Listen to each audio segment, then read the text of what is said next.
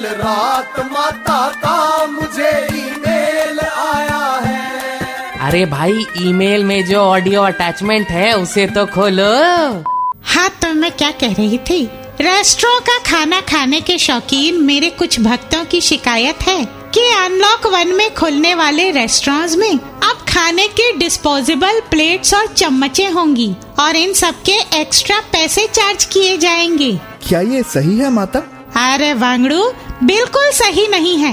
वो तो शुक्र मना कि अनलॉक वन में डिस्पोजेबल थाली चम्मच की व्यवस्था की गई है। वरना कोरोना वायरस के डर से अगर कस्टमर्स से खुद उनके जूठे प्लेट्स धुलवाए जाते तो खाने के बाद बर्तन धोना किसे अच्छा लगता है भला? खैर, कल रात मेरे भक्त बिस्कुट कंपनी, खाओ जी के मालिक का कॉल आया था। कह रहा था, माता पिछले तीन महीने में हमारी कंपनी की बिस्कुट ने रिकॉर्ड कमाई की है। एक साथ इतनी सेल पिछले अस्सी सालों में नहीं हुई। हमारे बिस्कुट को आप अपना आशीर्वाद दें।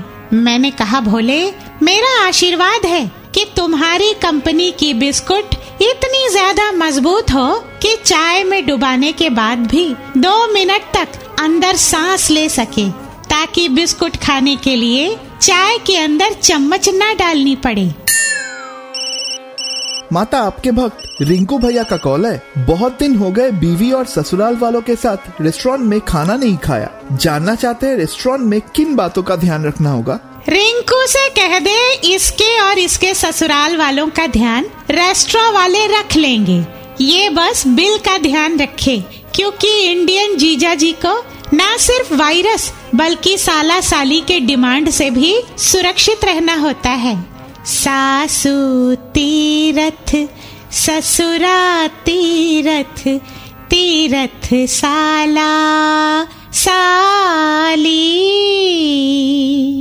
माता का ईमेल बाउंस हो गया। Just download and install the Red F M India app फिर से सुनने के लिए।